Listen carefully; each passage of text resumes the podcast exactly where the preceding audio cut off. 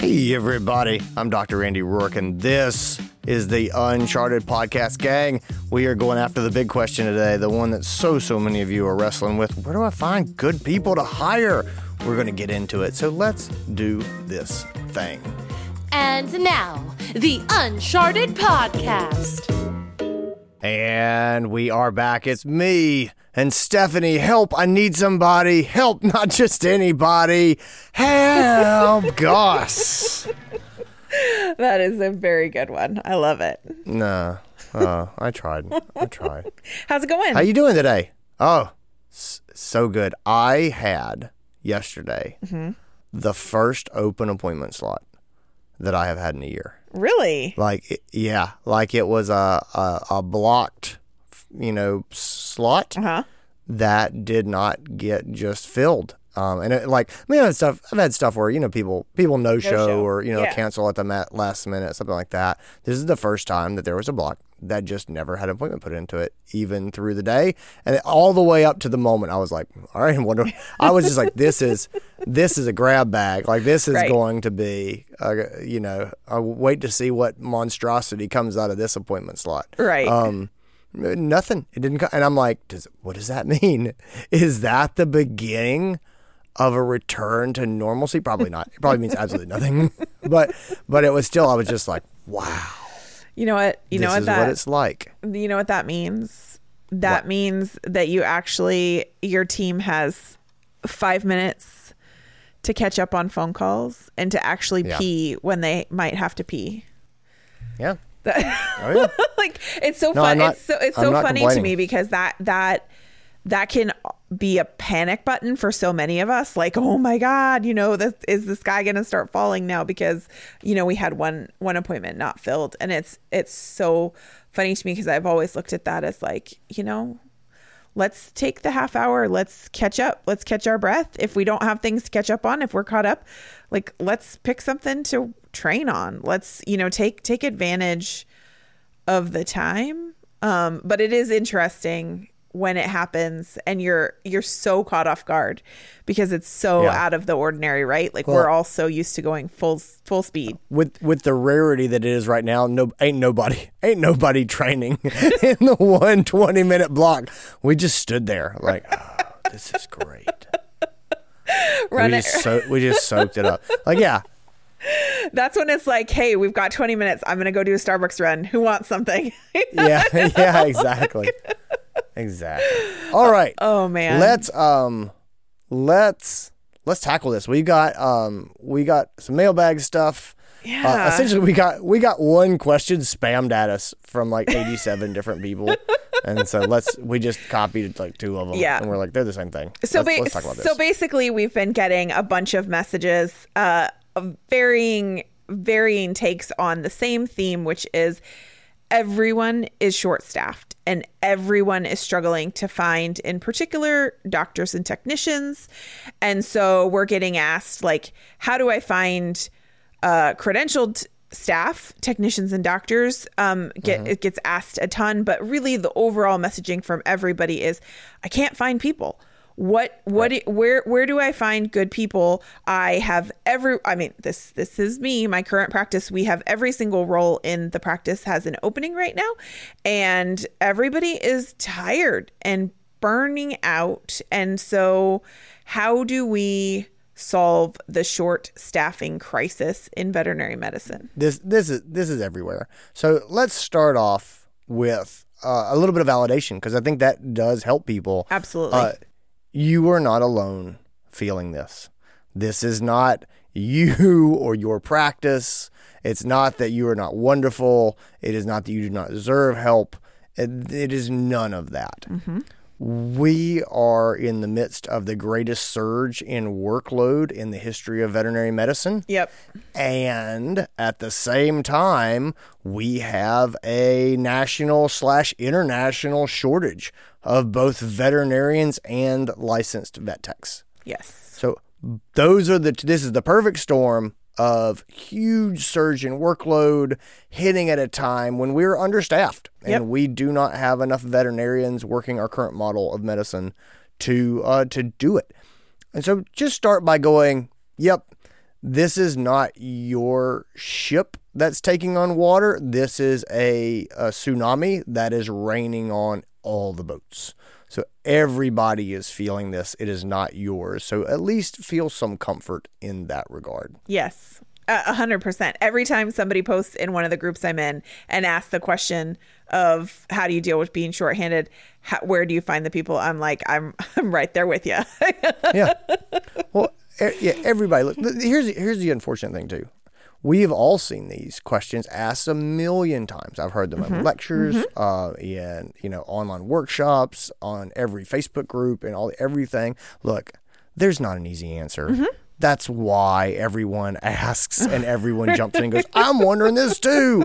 If there was an easy answer, this would not have been the number one question in veterinary medicine for the last year. Yeah. Just again, it's like there's not a website that you haven't heard of. Right. That has waiting vet techs. Yeah, exactly. It's like, oh, you didn't know about vettechjobs.com? That's everybody's there. It's so funny because that is one of the questions that gets asked so regularly. It's like, I've been searching for 2 years to find a vet. Like, am I just not looking in the right place? And repeatedly, everybody's like, there's no magical place.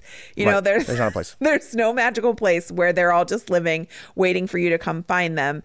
It's not the platform. It's a systemic lack of candidates. Yeah, totally. Now, that said, I don't know how deep we'll go into this rabbit hole today. There are common sense things we do to hire people, right? Like we promote our position in multiple places, and there are best practices, and there are places that you can put your stuff. There is not a magic one. There is not one that if you don't post in it, then you're not going to get a person. Right. Like, that's not going to happen. Yeah. Like, you need to come up with a good job applicant, right? Or job description. Like, you need to come up with an ad that makes people work for you. And honestly, that is a thing that a lot of people do not do. And we could do a whole episode on writing job ads that actually work. The big thing, I'll give you the short Andy Roark version of it is, imagine that you are the job applicant and you don't know you and you don't care about you and you don't care about your practice. You're just trying to find a good place to work that will make you happy and make you feel like you do work that matters in this world. Uh-huh. And if you can write a job description to that and tell this person why they should work for you and not the two other closest vet clinics to you, then you've probably got a pretty good job ad, But it's amazing how often that is not done. That simple thing is not done. It's like searching for a veterinary technician, standard benefits, quality care offered, that's it. It's like when you look at the website and the pictures of the building. Like, all the buildings look the same. I mean, they all look different, but ultimately they're all a building, right? And I agree with you. And that's the thing. I look at so many ads and I'm like, you're not telling me anything that shouldn't be standard in this day and age in business or veterinary hospitals. So I agree with you that the rabbit hole we're going to go down today has nothing to do with how to do a job ad, but that is absolutely something, if you're struggling, that I would suggest looking at and asking your friends in the field for help, for sure, because it's something a lot of people struggle with. I'm getting ready to do a personal branding workshop for Uncharted. It's on March 28th. It is free to Uncharted members, open to the public. I just did it at NC State for the vet students on personal branding as a doctor. And it went great. I'm really, really excited to do it. Personal branding is where my head is right now. It's just marketing, right? Like, good personal branding is just marketing. It's growing your reputation. It's knowing what you want and where you're trying to go and what makes you different from other people who do what you do. And I think the workshop's going to be really, really good. But it also just reminded me, it's been a while since I've just done basic marketing for veterinary practices. And I think we may need to go back to that, because all the things we talk about when we talk about marketing practices and we talk about marketing a client, those are principles that hold true in marketing to job candidates, right? Like, why should your client come to this practice as opposed to the other practices in the area? Well, probably the same reason that someone should come and work at this practice as opposed to other, you know, clinics in the area. And I think, I don't know that vet clinics do a very good job of thinking in that headspace. And I think that it may be something we need to circle back around and start doing some more workshops on in Uncharted. Mm-hmm. Mm-hmm. No, I agree. So if we're not going to go down that rabbit hole, what are we going to talk about today? We're going to talk about the alternatives to being able to hire people. Let's just say that we don't have a magic bullet, and you know that is going to get you what you need right now. Yeah. And let's talk to the biggest number of people, and those are the people who are doing most things right, yes, and still not getting a job candidate, because life must go on. And the biggest danger that I see for most practices is not, I can't hire someone. It is I can't hire someone, and I refuse to consider changing the way I'm running my business. And that is the biggest danger, you know? Yeah. It's like, I refuse to admit that I don't have enough people to do what I want to do. And as such, I'm just going to charge full speed ahead, hoping that I can hire someone, even though experience tells me that is long odds. Well, and I think the reality is, I'm involved in a lot of groups in our space, and unfortunately, I think that's where so many practices are. They have their head in the sand on this, and have for quite some time. And I think for a lot of people, in the beginning of the pandemic, it really forced us to think about, how do we have to we have to change, we have to evolve. And we got good at thinking about, how do we preserve our teams? We broke into teams, we worked shorthanded, we did things that we never would have considered doing before the pandemic to try and preserve the health and well-being of our teams. And yet now, almost a year into this, there are a vast majority, and I would say that it's actually the majority of a lot of the hospitals in veterinary medicine who have their head buried in the sand and are trying to chug along shorthanded and not changing their business model to be something that is sustainable, whether it's for the doctors, the owners, the team, all of the above. And honestly, the clients are impacted by it as well. And so I think this is going to be probably a hard truth episode for some people to hear, because we don't want to admit that our heads are in the sand. Right. We don't want to admit that we're knowingly putting the blinders on. We're knowingly making choices that are burning out our teams. Yeah. Well, let me take the other side here just for a moment, because these are my people. And you know me, and you have worked with me for years now. Yeah. And you know that I am someone who panics and works harder. Yes. You know what I mean? Yes. Like, that is my go-to button of, things are not working, I must work harder. Sure. You know, and that is a thing, and that is how I'm wired, and I'm not alone in that. And so I think for me, I don't tend to think of it as putting the blinders on. I think of it is that, like, I have one tool that I'm very comfortable with, and that is hard work. And when I get in trouble, I work hard. And this is a scenario where, at some point, Andy, you can't work your way out of this. Mm-hmm. Like, there is, I cannot see all the pets. Mm-hmm. I can't. Mm-hmm. And it's not woeful, like, ignorance of that. It's just, it requires a shift in mind to zoom out. It's about this. It's the microscopic focus of, I will see the next appointment, and I will see the next appointment, and I will see the next appointment after that. Versus at some point, you have to lift your head up and look and go, look at this line. I can't do this. Like, I can't work fast. And, like, there's more of them getting in line, right, than I'm pushing out the back of the line. Yeah. Yeah. And it's not going to change.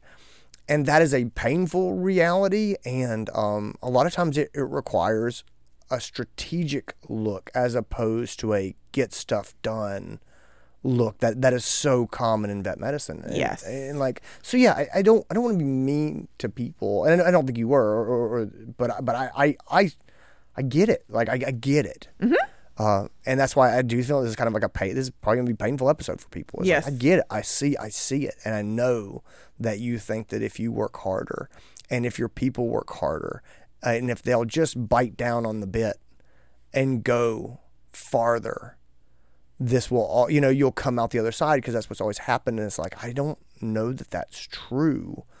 And I think that the earlier we figure that out, the earlier we can make adjustments that will stop our team from burning out. And ultimately, the better off we'll come out.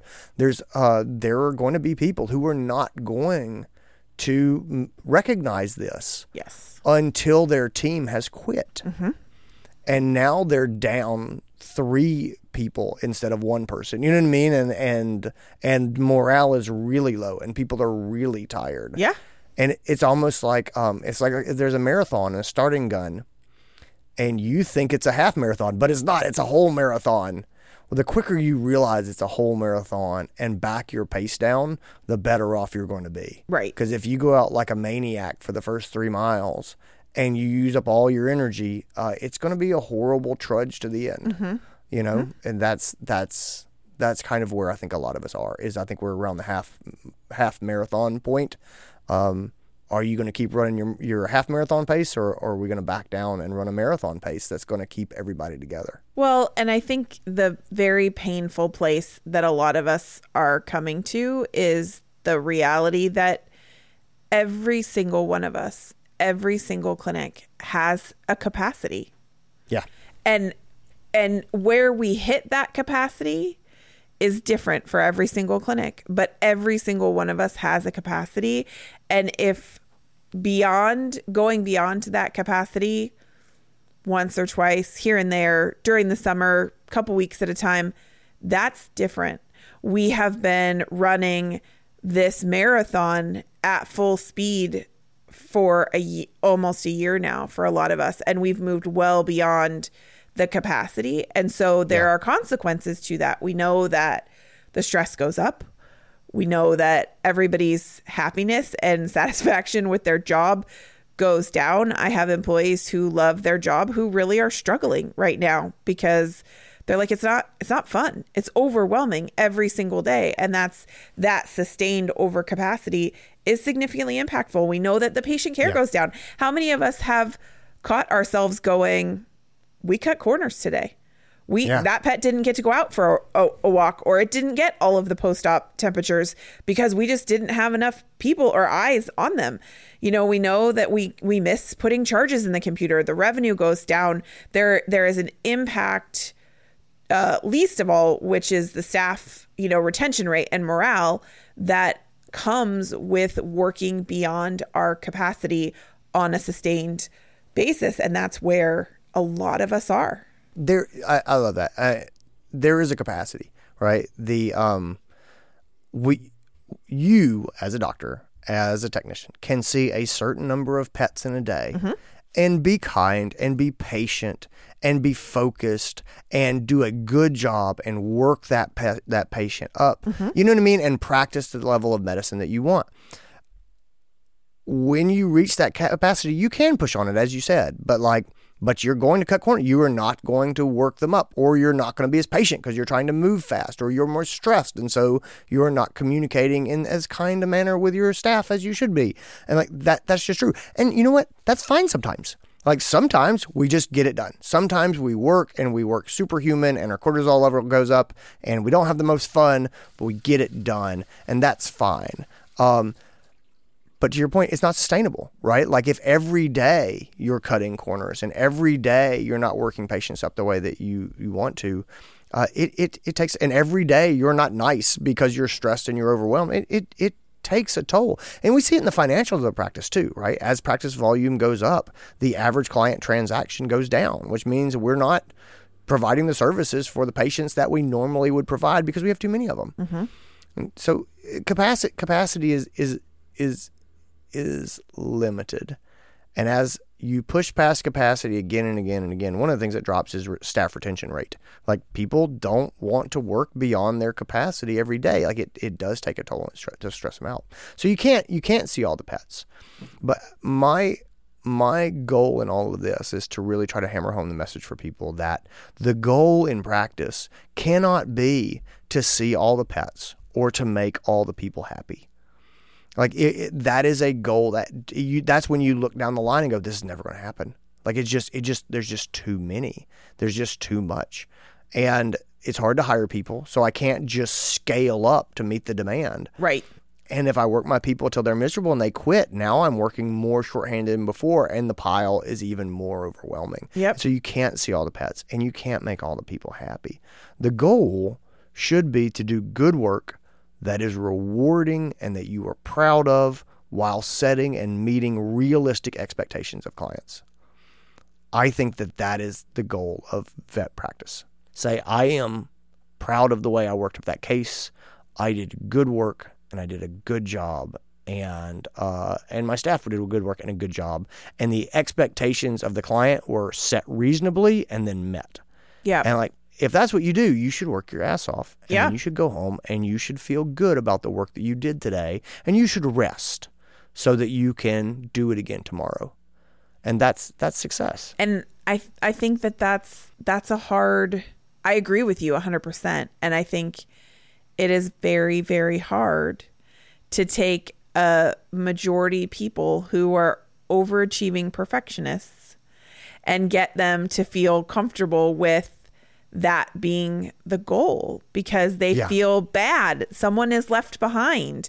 And there's this mentality, unconsciously, I think, for so many, I would say the vast majority of veterinarians and veterinary students that I've ever met, of, whether they know it or not, the military has the no man left behind. It's that same thing. It's like, if a pet needs our help, we need to help them. No pet left behind. The reality is we can't help everybody. We can't.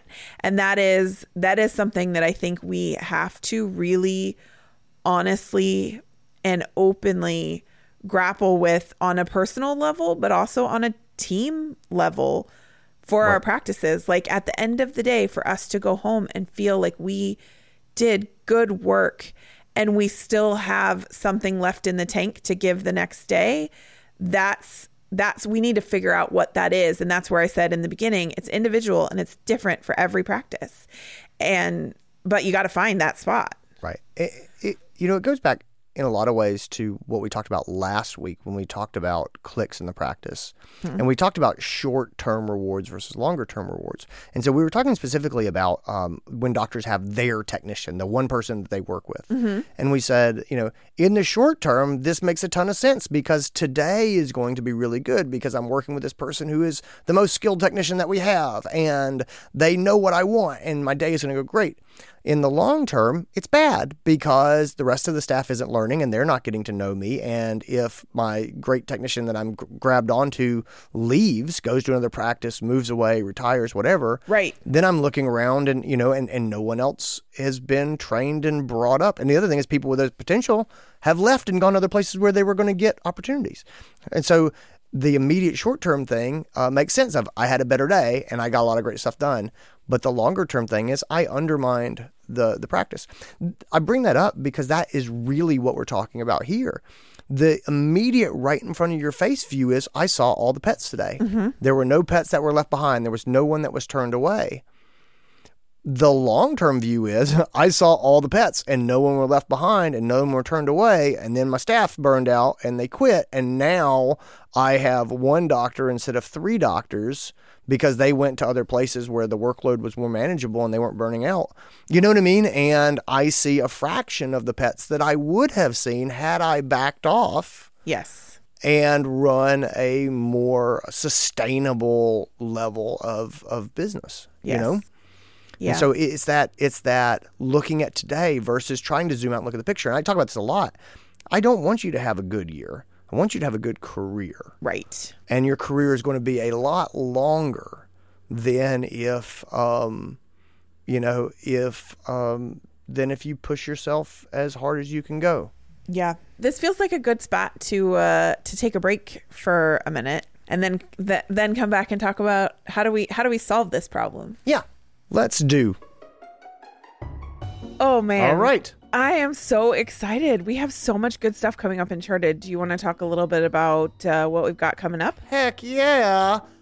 First things up is my personal branding talk. I'm talking about marketing for veterinarians or people who want to grow their relationships with pet owners, honestly. So that's the big thing. If you have any interest in social media and blogging, podcasting, writing, things like that, then this would be a great workshop for you. It is free to our members. It is $99 for the public, which is a super steal. It's 2 hours. It's on March 28th. And then, Stephanie Goss, we have the big daddy, the April Uncharted Conference. This is the granddaddy of them all. It's our marketing strategy conference. This is the one that started them all. It is virtual this year. Mm-hmm. It is going to be all about simplifying and streamlining your communications to do more with what you already have.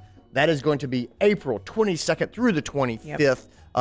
Registration is now open. We will put links for all of this down in the show notes. So excited. Now let's get back to the episode. All right, let's start talking about some action steps, right? Yes. So here we are. We're in this. We're going to keep trying to hire, and we'll keep working on that. And we have accepted, hopefully, that our strategy cannot be hope and pray that we get 6 new hires in the next month after getting 0 for the last 12 months. Right. Well, and because not only is that they don't just fall out of the sky, but also what would you even do with them if you had 6 of them at once? Like, Are you prepared to train 6 people at once? Not many clinics are. So Be careful what you wish for, right? Like that's. Yeah. Yeah, exactly. Let's talk about setting ourselves up for success. Okay. Right. I guess what we're really sort of talking about is setting ourselves up, running the business shorthanded. Yep. You know, in a sustainable way. Yep. All right. So let's put that on the table. Okay. Where do we start? Oh gosh. I guess for me, there are some things that are short term that can help us. But for me, a lot of this is long term, bigger picture planning. Like it's not stuff that is going to easily be changeable overnight. The one thing I would say that is immediately within every single listener's hands, if you're a practice owner or practice manager, it is within your capacity to change right now, is the fact that we are trying to see too many pets and you have to stop it. And how you stop it could look different in every practice, whether that's cutting back your hours, cutting back appointments, not seeing as many drop-offs, putting caps on things. Those are all things that you can immediately implement in your practice that can have a huge impact. The right solution for every practice is going to feel different. And it may be one of those things. It may be a combination. It may be all of those things. But changing the way in which we are scheduling is I think the most immediate and easy thing that we could try and tackle. I completely agree. It's the first place to get some breathing room. We've got to figure out what is our capacity. You know, what can we handle, and then we have to cap it. And this is where people push back. When I talk about this, and that's okay. What they say is, I can't cap it. I need to see all these pets to pay our bills. And what I say is, if your business model requires you to see more patients than you can physically see, your practice is destined for failure. Yes. It is. Yes. And there's only one thing that you can do, and that's raise your prices. You know, if your financial survival requires you seeing more patients than can be seen, that's not a complicated problem. You go, well, that can't be done. And so we have to make more money on the patients that we see and then work to capacity. And so, yeah, if you're feeling that way, it's time to change prices. We cannot support if you've got 2 vets and they need to see the caseload of 4 vets in order for your practice to survive, that's not a viable business model. Right. And we have got to do the thing that we've got to do, and that is adjust our prices. Mm-hmm.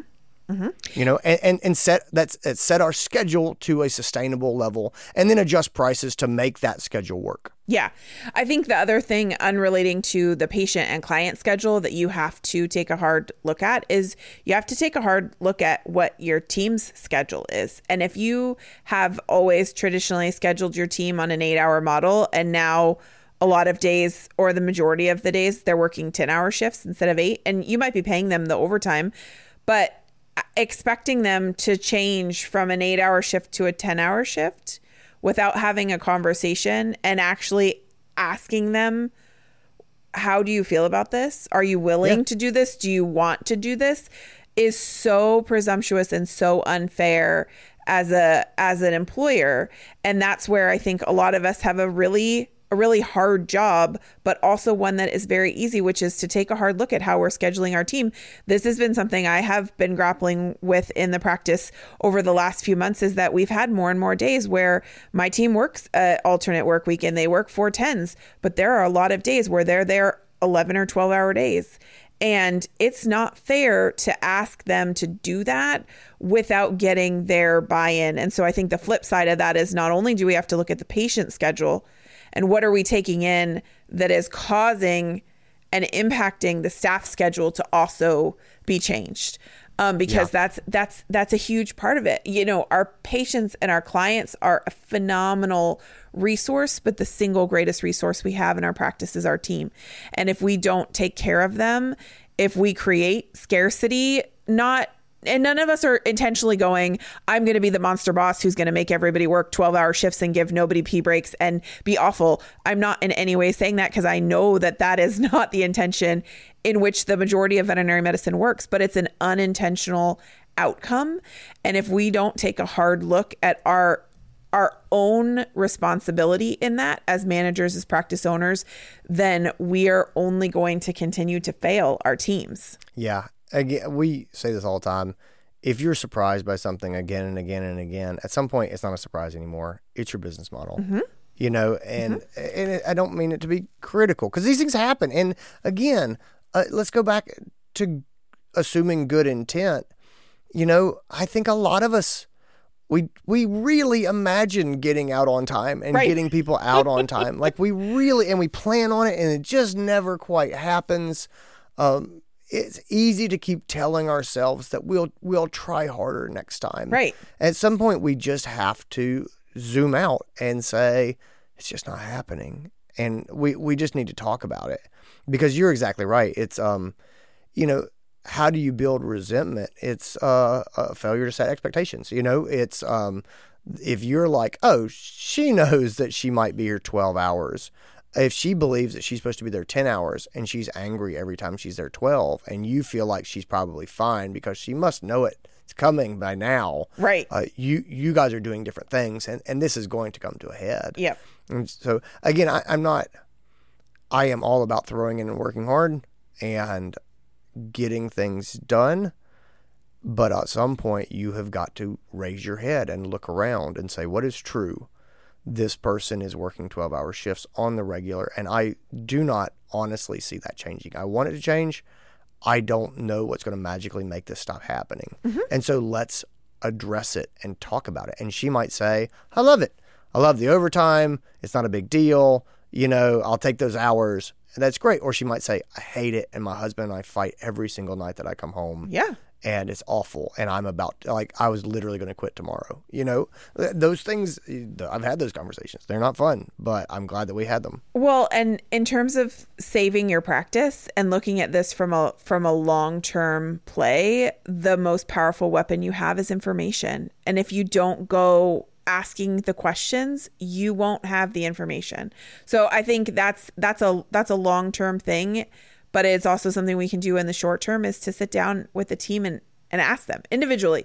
Like, you can have the conversation at a team meeting too, but individually there has to be safety and space for them to say, yeah, this is affecting my marriage, or this is affecting my home life, or whatever their response is, because you care about them. And if you don't create that safety and space, you're not going to get the information. And that information is powerful, because it, you know, if you know that you have, you know, one of the brightest stars on your team who is burning out, you care enough about them to do something about it. I've met very few people in veterinary medicine who wouldn't change something to stop that from happening.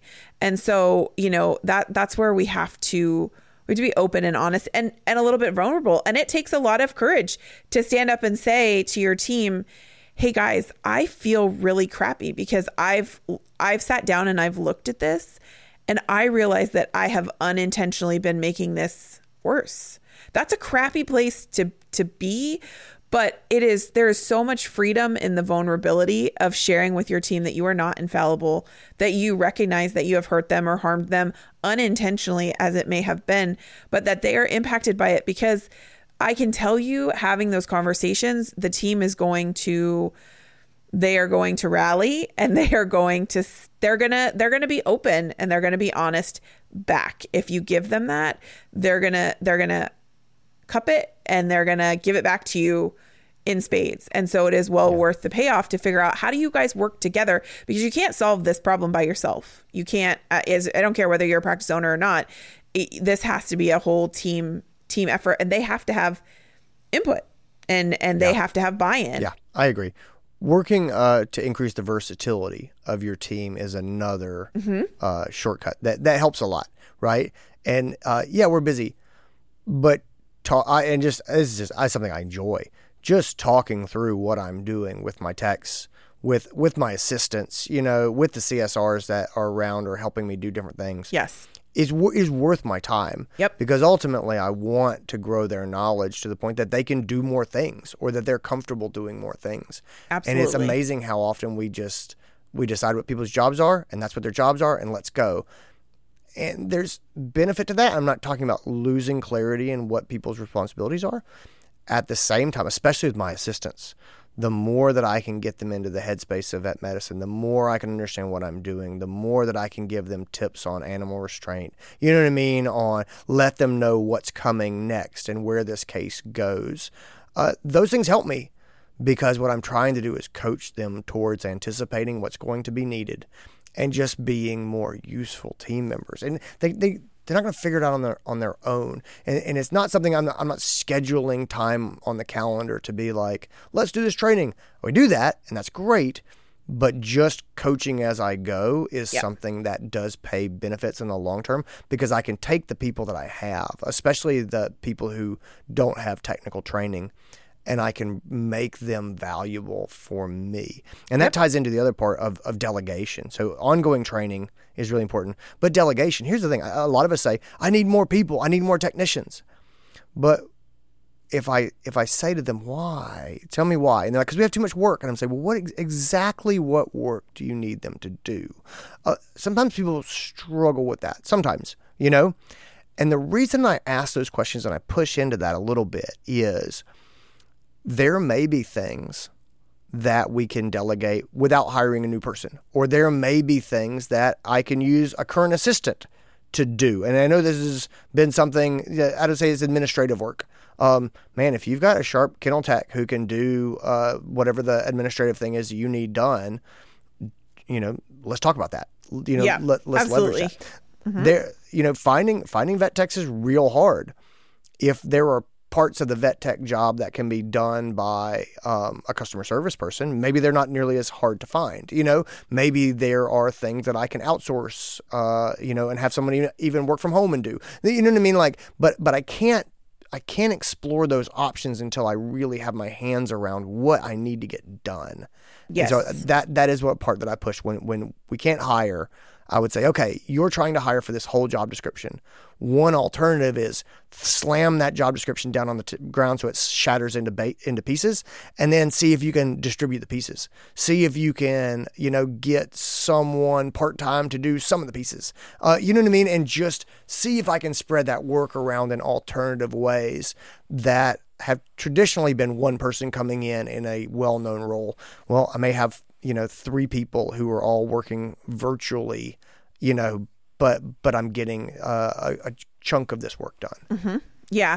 And I think going back to, the comment that you made about working with the team on the fly and teaching them things that may not be part of their normal role. I think that that's so, so smart. And there's a million opportunities throughout every single day that we sometimes miss to do those simple things and be like, here, let me show you what I'm doing.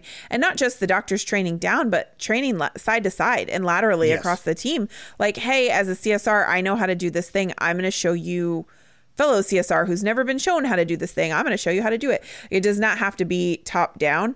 But I think the other thing that we have to talk about is if, we jokingly said, well, if six people drop out of the sky, what do you even do with them? I think that's a big part of the problem that I see. And with a lot of the messages that we've gotten, people are like, well, now I've hired all green people because there are not vet techs just dropping out of the sky, right? Like we have to make them. So we are choosing to hire inexperienced, good people. We're hiring for fit. We're hiring for culture. We're hiring for personality because I can't teach all of those things, but I can teach vet med. So now I've got new people that have no idea what they're doing. And we just turn them loose because we don't have a plan. And we're hoping that we can just teach them how not to sink.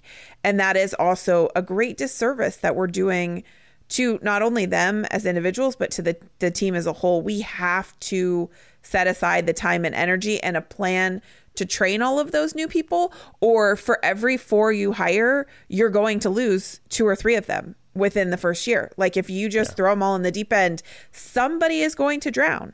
There has to be a plan for how you're going to work with them. And I hate to say it, but that plan is affected by the fact that if you plan to try and do that and see all of the pets, it's never going to happen. You have to scale back to a degree and have a plan for how that person is going to be supported and what the step-by-step is to get them integrated into the team. Because I will tell you, if you step back and you put that plan into place and on the short term, you make sacrifices, it goes back exactly to what you were saying, Andy, about if you burn everybody out, then you see a fraction of the pets that you could have seen with the team you had in the beginning. There are unintended consequences when you're talking about training the team. If we go just piecemeal and try and figure it out and keep people from drowning, and we churn three out of the four that we hire, that has such a significantly higher impact in the long run than it does to say, hey, we're going to not see patients for the last 2 hours of the day, 2 days a week. And we're going to work on this whole list of skills and we're going to bang these out and we're going to do it over the next month.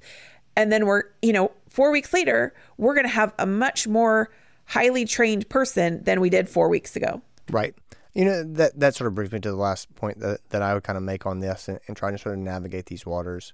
Are you trapped inside the box in your decision making, or are you able to get outside of it and really look around? Mm-hmm. And so I'll give you an example of trapped inside the box. I had this case come in, and it was this dog, and it had a mass on its back leg, and I aspirated it, and it just didn't exfoliate at all. Like I didn't get anything out of it. And so I said, that to the owner, and I talked to him about what it meant and what it could conceivably be. And the owner said, well, let's take chest X-rays. So they agreed to that. Well, it's 5:45 and we close at 6.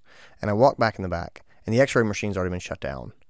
And I said, well, the X-ray machine's shut down. I said, well, how long would it take to get the X-ray machine turned on if we wanted to do this? And then I said to my technician, could you stay a little bit late and help me do this? And she said, no, but Nikki can. And Nikki was like, I could, but I have to call my husband, and he would have to stop at the grocery store on the way home to get dinner. And it just kept going. Sure. All the things that would have to happen to do this. And it's so easy to be in this get the next thing done mindset, right? That you're like, do it, let's go and move this and reschedule that and do this and let's get this thing turned on. And at some point you go, this is insane. This is insane. And so I went back to the person and said, listen, the X-ray machine is shut down. I'm not going to have the staff to do this tonight. Let's pick a time in the next couple of days that's convenient for you and come in and we're going to get these things done. Mm-hmm. And they said, fine. and I sent them away, and we all went home on time. And Nikki did not have to call her husband and ask him to go to the grocery store. Right. You know what I mean? Like just didn't do that stuff. Yep. And that may sound like a stupid story, but I cannot tell you how often, how easy it is to just be like myopic and say, we have got to do these x-rays. And the idea of not doing them right now tonight just doesn't seem legal. Right. You know? Right. It's like, we can't just not do that. And then somebody would even hear the story I said, and goes, oh, but Andy, you made those people wait to find out. I was like, yes, I did. That's boundaries. Yep. You know what I mean? Mm-hmm. Like, that's the unfortunate part of boundaries is sometimes people have to wait because I'm not keeping my staff here. We're going home. Right. And, you know, and again, it's sort of one of those funny perspective things too, where it's easy to empathize with the pet owner and say, well, that you should have stayed and done that. This was important to them. They worried about their pet. And I go, well, yeah, that's true. That's pretty much exactly like everyone who comes into the emergency clinic, you know, who is every one of them is having the worst day of their year, possibly the worst day of, you know, of their adult life. And for them, this is a horrible, terrible emergency, once in a lifetime thing. Mm-hmm. But for the emergency vet, it's all night, every right. night. It's mm-hmm. another appointment. And we're the emergency vet. Right. Which means if we are dictated by the experience of the client, we will never sleep and we will never go home. Yeah. And we will burn out. Yeah. And so part of boundaries is saying, I know I'm making this choice for me and I'm making this choice for my team. Yeah.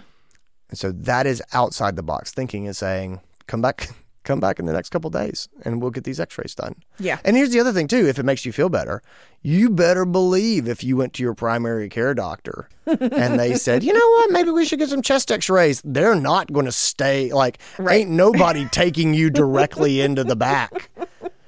You know what I mean? And Nurse yeah. Carol's not calling her husband to send him to the grocery store so they can take x-rays, right? Like, it's yeah. not going to happen. Yeah. They're going to set you up in 3 weeks from now. Right. You'll get some x-rays, yeah. you know? And they're okay with it. And so we have got to get more in that headspace. Yeah. You know, I'm not advocating for us to follow human health care. That's not what I'm saying. But at the same time, I go, they do some stuff with boundaries right. that we don't do. Look yeah. at your dentist who's not open on Wednesdays. Right. You know what I mean? Yes. Like, yeah. that we need to look at that. And again, like that blows people's mind. We have practices in Uncharted who absolutely have done that. Mm-hmm. Their team is working themselves to death and they are burning people out. And they were like, hey, it's COVID. Things are crazy. We're closing on Wednesdays. Yeah. And they put up a sign that said, you know, for staff training and wellness and safety and decontamination, we are closed on Wednesdays. Yeah. And they just did it. And people are like, that's not legal. And it's like, I promise you it is. It's so funny, but it's so true. And I think you're right. I think we have to find the sweet spot. You know, not that we're trying to model what human healthcare is doing, but there are great lessons that we could learn from the human healthcare side. And I think this is a time to kind of look at some of that, particularly when it comes to boundaries. And I think for me, the last piece of this, and this is a long-term planning part, which is why I didn't start with it. But one of the things that you have to do as a manager, you have to look at your team. And if you employ 20 people and each one of them earns 2 weeks off a year, you need to have someone on your team whose total hours for the year are planned to cover all 20 of those 2 weeks vacations. Because if your answer is every time someone wants to take a day off, you're just going to work short, you are shooting yourself in the foot before the race starts. Like you're taking the starting gun and pointing at your foot and then running the marathon. And it's amazing how many clinics don't look at that. And look at that as I will solve that bridge when I will figure out how to cross that bridge when I get to it. And that is a long-term planning play that will only help all of us in this, is to look at it, because that is a fact of running the business. And that's something that we struggle with in veterinary medicine. And it's where we could absolutely, again, take a page from the human healthcare side of things, which is that they're not working short. They have hired teams to cover that because it's a fundamental business need that we kind of skip over and gloss over in veterinary medicine. No, I agree. All right. So to summarize what we talked about today, hiring difficulties are not going away. Yep. If you're running your business on the hope and prayer that you will get trained technicians or doctors in, that is a risky gamble, and the odds are stacked against you. Right. They just are. That doesn't mean it won't happen, but it does mean the odds are stacked against you. Everyone needs to be considering, how do I make this all work if I don't get more help? Yep, absolutely. And that is flipping the problem on its head and saying, not where do I get more help? It's saying, I don't know if I'm going to get more help.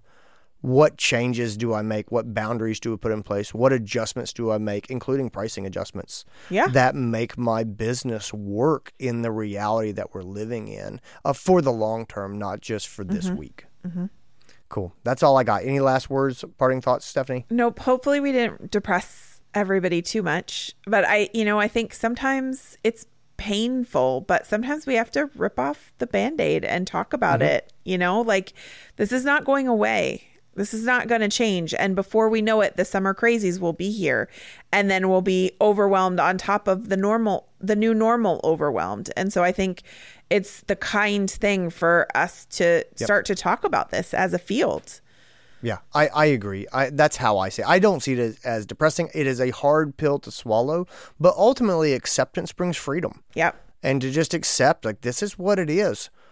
If I just swallow that and make changes, then that's empowerment. Mm-hmm. Empowerment is saying, okay, what am I going to do to make this all work for me and for my family and for my staff and for my associates? Like, what am I going to do? And know that that's okay.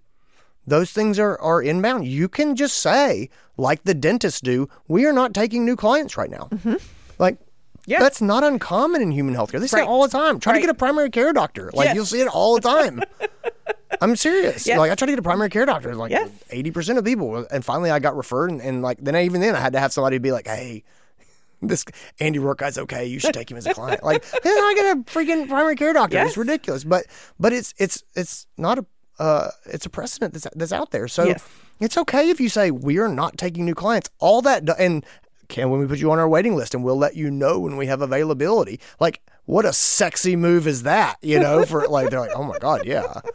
Like, if it can get me in at some point, give me a call. It's you can do that. Yep. And you can say we're not working on Wednesdays, and and that's just it. We're going to work 4.5 days a week instead of 5.5 days a week, and we're going to make the numbers work. Yeah. And our people everybody gets Wednesday and Sunday off, and Saturday afternoon. I mean, I don't know. Yeah. But like, those things are all inbound. So don't go away from this feeling down. Like Andy and Stephanie said, it's hopeless. We did not say it was hopeless. We're saying we are giving you a problem that you have great power over. Yes. And it's purely up to you just to figure out how you want to address it. So it's giving you the power back. Yep. Hoping that someone shows up and takes your job, that's not power. That's nothing you control. Figuring out how you're going to work your schedule and how you're going to do your pricing and how you're going to do your training. Those are all 100% knobs that you get to turn. And so you should feel good about that. Yep. Cool. Awesome, Steph. Thanks again for being here. Have a fantastic week, you guys. Take care. See you, everybody. Bye-bye. And that is our episode, guys. I hope you enjoyed it. I hope you got something out of it. As always, if you did, please share it with a friend or write us an honest review on iTunes. It's how people find us. I would love to see your face at the April Uncharted Conference. We're going to go to the mat for that one. We go to the mat for all of our events. But this is the original, the big daddy, the granddaddy of them all, the April conference. And it's going to be online this year. And so we are going to really make it awesome online. I would love to see you there. I hope you can make it. Guys, until next week, take care, be well, bye-bye.